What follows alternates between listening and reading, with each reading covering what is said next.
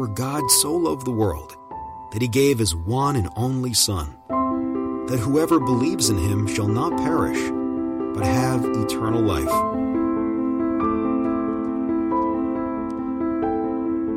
Well, welcome to week five of our series, For God So Loved. And it is the journey that we're taking with Jesus as we're heading to Jerusalem and we're heading to Easter. We are almost there. But part of the journey has been an invitation to us that as we journey, it's a time of reflection.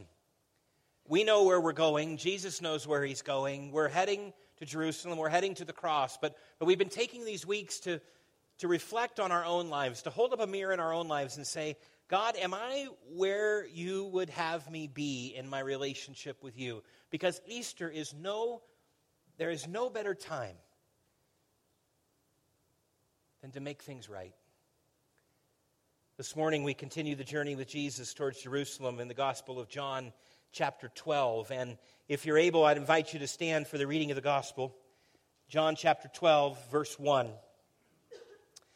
Six days before the Passover, Jesus came to Bethany where Lazarus lived, whom Jesus had raised from the dead. Here a dinner was given in Jesus' honor. Martha served, while Lazarus was among those reclining at the table with him. Then Mary took about a pint of pure nard, an expensive perfume, poured it out on Jesus' feet, wiped his feet with her hair, and the house was filled with the fragrance of perfume. One of the disciples, Judas Iscariot, who was later to betray him, objected, Why wasn't this perfume sold and the money given to the poor? It's worth a year's wages. He did not say this because he cared about the poor, but because he was a thief. As a keeper of the money bag, he used to help himself to what was put into it. Leave her alone, Jesus replied. It was intended that she should save this perfume for the day of my burial. You will always have the poor among you, but you will not always have me. Meanwhile, a large crowd of Jews found out that Jesus was there and came, not only because of him, but also to see Lazarus, whom he had raised from the dead. So the chief priests made plans to kill Lazarus as well, for on account of him, many of the Jews were coming over to Jesus and believing in him. This is the word of God given for the people of God, and we respond together by saying, Thanks be to God. You can be seated. Read a true story of a, of a man in New York who was kidnapped. And the kidnappers called uh, his wife and uh, demanded a ransom $100,000. She talked with them for a while on the phone, and she talked them, talked them down to $30,000. And the story had a happy ending. The man returned home. He was unharmed. The money was recovered. The kidnappers were caught. They went to jail. But don't you wonder what that conversation was like when the man got home and found out that his wife had ransomed him for a discount? Can you imagine what the negotiations would have been like with her on the phone to the kidnapper? Her saying something like, $100,000? Are you kidding me? Look at the man. He's not worth $100,000. I'll give you 30,000 and not a penny more. I suppose there might be some of you here this morning who can identify with that wife in the story. But for some reason, I find myself identifying with the husband. Because I'd like to think that if I was in a similar situation, there would be people who would spare no expense to get me back, that, that, that, they wouldn't haggle over the price. Uh, they wouldn't say, well, let me think about it for a while. I'm not sure if he's worth it or not. I'd like to think there are people in my life who would say, We'll do anything we need to do for you. The point of the story is this sometimes it's okay to be extravagant. That's precisely what the story in the Gospels is about. Eh, look again at the story with me. Remember that Jesus is on his way to the cross. It is just a few days before Passover. The chief priests and the scribes, they are plotting against him. Judas is ready to betray him. The crucifixion is now less than a week away, and Jesus knows it. The crucifixion is now less than a week away, and Jesus knows it. Jesus and his disciples stop at Bethany. Jesus had raised Lazarus from the dead there in Bethany, and now they're having dinner. And uh, a woman comes to Jesus um, and does this beautiful, extravagant thing for the Lord. The Gospel of John tells us that this woman is Mary. She is the sister of Martha, the sister of Lazarus. Mary brings this alabaster jar of very expensive ointment. She breaks open the jar and pours out the costly perfume upon Jesus, anoints him. Why did she do that? Well, the scholars have different opinions on it. Some scholars say that it was an act of gratitude, that she was thanking Jesus for all he had done, but especially for raising her brother Lazarus from the dead. Some scholars say that it was a, an act of consecration, a, a baptizing, a, an ordination, uh, that Jesus was going to go into Jerusalem and do all the things that he was going to do. Others say it was a foreshadowing, an act of preparation in which the anointing of his body was that his death was just a few days away in Jerusalem. But all the scholars agree on this it was an act of love, and it was an act of kindness. But the story doesn't end there. Mary, after doing this beautiful thing, is criticized by a few folks in the room. The Gospel of John says that Judas reprimanded her for being wasteful, and then Jesus reprimands Judas for being stingy. Stinginess means being over concerned about money, sort of like the kidnapped man's wife who obviously felt that money was real important. Either that or she reasoned it's a lot easier to replace a husband than it is $100,000. That's stingy thinking. That's materialistic thinking. That's a Judas kind of mindset. That's the way Judas thought. What a waste, he said. All of this could have been sold. We could have done so much with this. This is just an entire waste. And, and yet we see in the Gospel of John that Judas never intended to give any money away. In fact, it wasn't even his oil, but it sure made him sound kind of puffed up and holy along the way. Judas must have been a little surprised that Jesus complimented Mary on what she had done. Now, the point of the story, again, is simply this sometimes it's okay to be extravagant. That's Mary's mindset. For if you lived by, strictly by the Judas mindset, you'd have no padding on the chairs on which you sit. No one would ever get you flowers. And if your daughter ever came to you and said, I've fallen in love and I, I, I want to get married, your response would be, Great, you should elope. It's a lot cheaper. But the Mary mindset says, sometimes in the name of love and kindness and gratefulness, it's okay, indeed, it's beautiful to be extravagant. Let me show you what I mean. First of all, it's okay to be extravagant in our generosity. That's what Mary was doing. This beautiful act of sacrificial generosity. Many, many years ago, there was a small Native American tribe that lived where the state of Mississippi uh, is today. They lived along the banks of a swift and dangerous river, and the current at that time of the year was so swift that just falling in, you took a chance that you would be swept away and probably die downstream. One day, the tribe was attacked by another hostile Indian tribe, and they found themselves literally pushed up against the banks of the river, and they are totally surrounded and they are outnumbered. Their only a chance to get away was to go through the river, to cross the current. But it was so high that time of year, it would mean sure death for the children, the elderly, the weak, the ill, and the injured, and maybe even some of the strong. The leaders of the tribe got together and, and huddled together to try to devise a plan. And the logical thing, the, re, the reasonable thing, the expedient thing, the sensible thing would be to leave the weak ones behind. I mean, they're going to be killed anyway. Why risk losing the strong in a futile effort to save others? That was the rational answer, but they couldn't do it. They decided that instead they would live in extravagant generosity. They decided that the strong would pick up the weaker ones, put them on their shoulders. The little children, the elderly, those that were ill, those that were injured, they got on the, on the backs and the shoulders of the strong ones. And with great fear, they stepped out into the water, into the rapids, and they were met with a great surprise. To their astonishment, they discovered that it was the weight, the extra weight that they were carrying, that allowed their feet to stand sure in the middle of the raging water. Their own extravagant generosity saved them. What they did was not the reasonable thing to do, but it was the right thing to do. The point is that if we who are strong and we who are comfortable and well fed will reach out in generosity and help somebody in need, you might discover that the life you save just might be your own. In words and actions, Jesus teaches us sometimes to be extravagant in our generosity. Second, to be extravagant in our gratitude.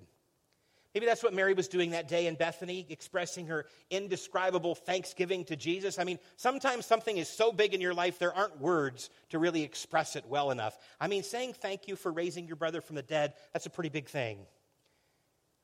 I'm sure that most of you have, might have heard the story, and I know I've mentioned it before the woman who was diagnosed with a terminal illness. And in planning her memorial service, she was meeting with the pastor and talking about the service. And she said, Pastor, one thing I want to make sure that we do is I want you to make sure that there is a fork in my right hand. And as he was a little confused, she went on to explain it. She said, In all my years attending church and eating potluck meals and going to people's houses, uh, my favorite part of the meal is when somebody came up and cleared the main plate and whispered in my ear, You better keep your fork there's something better coming. She said, That was my favorite part. The meal might have been great, but I knew that there was a dessert coming and I was going to keep my fork. So she said, Pastor, when my funeral time comes and people say, What is that fork doing in her hands? I want you to explain it to them. I have had such a great life, and I'm so grateful for what I've had. But I'm hanging on to the fork because I've got something far greater that's coming. Let me ask you something. Do you have that kind of victorious spirit? Do you have that kind of deep faith? Do you have that kind, and are you living that kind of extravagant gratefulness? If no, then why not?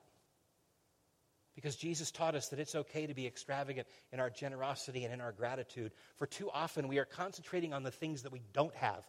Too often we're concentrating on the things that we wish were different. Followers of Jesus ought to be a people who live extravagantly grateful. For we have been given a gift that is far beyond anything we can put in words. We've been given a gift that is far beyond anything that we could ever repay. And if we are not a people who live gratefully, we're missing out on some of God's best for our life. Third, to be extravagant in our graciousness. One thing is clear whatever many scholars, the meaning that scholars attach to Mary's act of anointing Jesus with precious oil, it is without question an act of love and kindness and graciousness. Let me tell you about Tess. Tess was an eight year old little girl, and one day she'd heard her mom and dad, and they were talking in a somber tone, and, and she didn't catch it all, but, but she knew that it was about her little brother. Her little brother Andrew had been very, very sick for a long time they were constantly going to the doctor. They were constantly going to the pharmacy, trying this medicine and trying this medicine and, and picking this up. And, and they got to the place that they were, they were out of money. And, and she hears them have the conversation that what Andrew really needs is a surgery. And they don't know how they're going to do it. And, and she hears her dad say to her mom, We need a miracle for Andrew. Well, Tess heard that.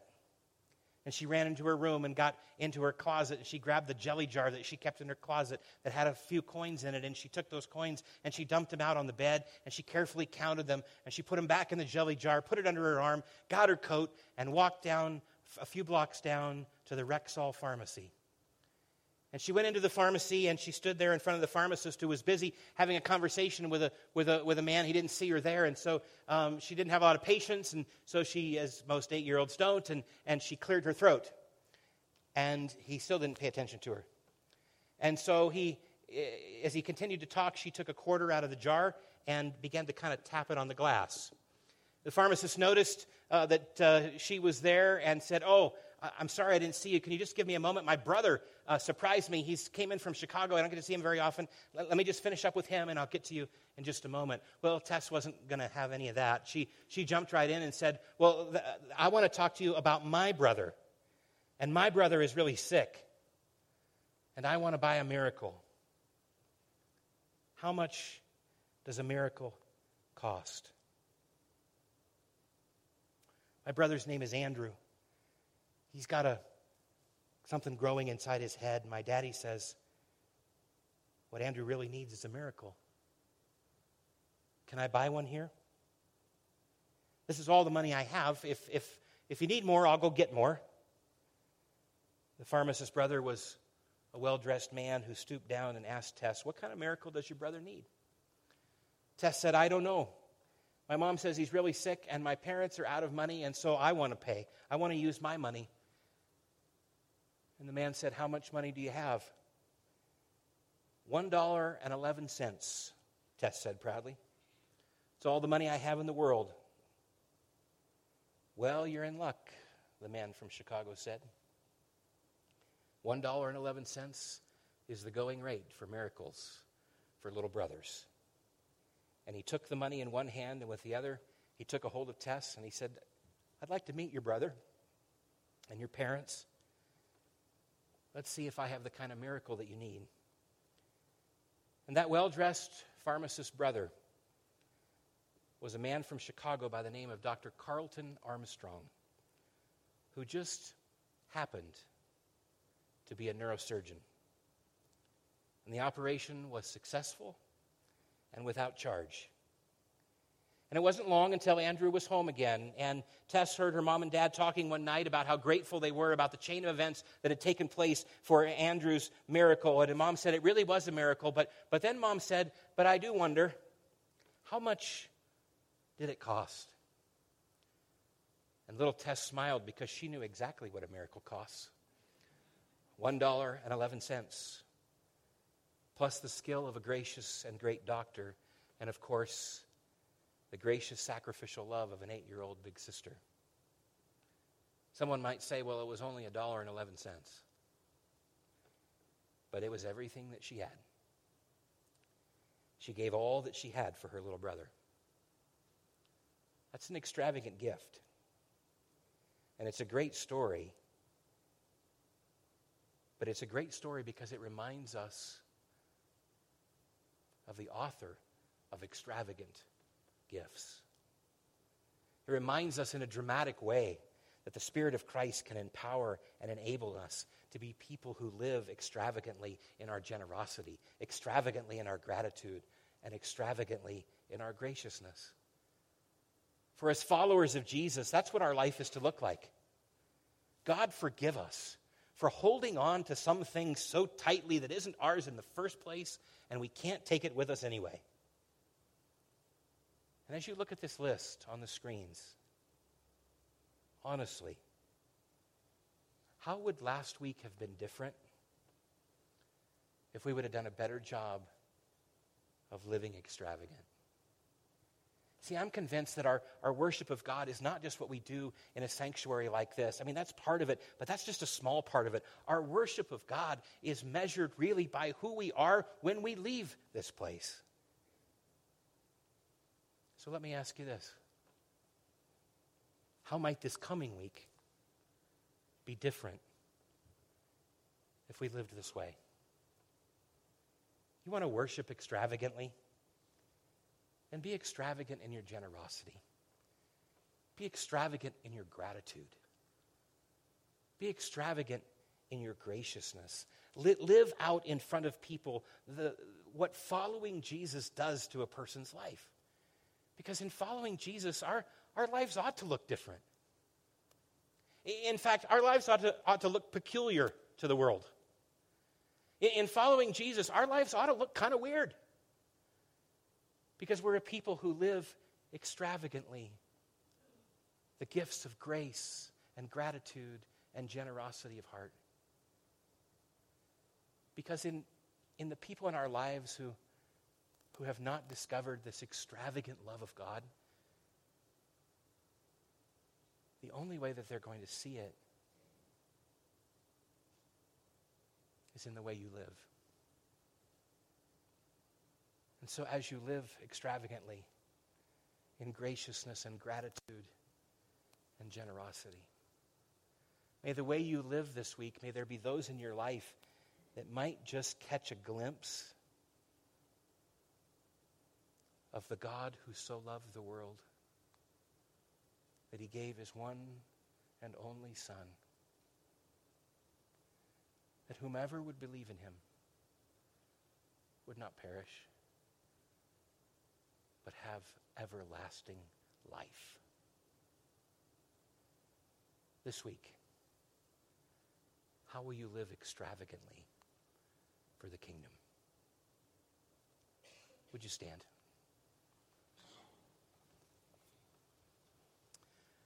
Father, thank you this morning for your presence as we've come together and we've spoke your word, as we've sung songs that remind us of this gift, this extravagant gift of grace through Jesus.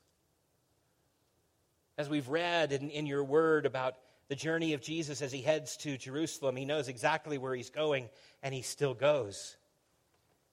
He goes because he's pouring himself out, everything he has for us.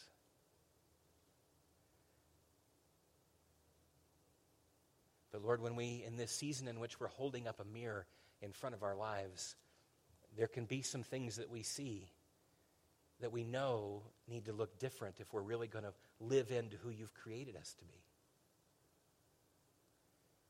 So, oh God, help us to be a people that live arms wide open, that live extravagant ways. Help us to be a people who look peculiar sometimes to the world because of our responses and the grace that is poured out. In fact, help us look so peculiar that people might notice a difference and ask just where that peace might come from. Help us to be, be a people who, who worship not just in this room, but through the actions of our life until we gather again in this room.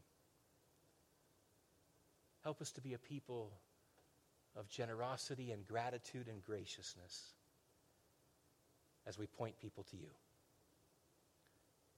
May people see the love of Christ lived out in us. And may we live more for you tomorrow than we did yesterday. And may that be true each day of our journey. In Jesus' name we pray. Amen. May the Lord bless you as you go.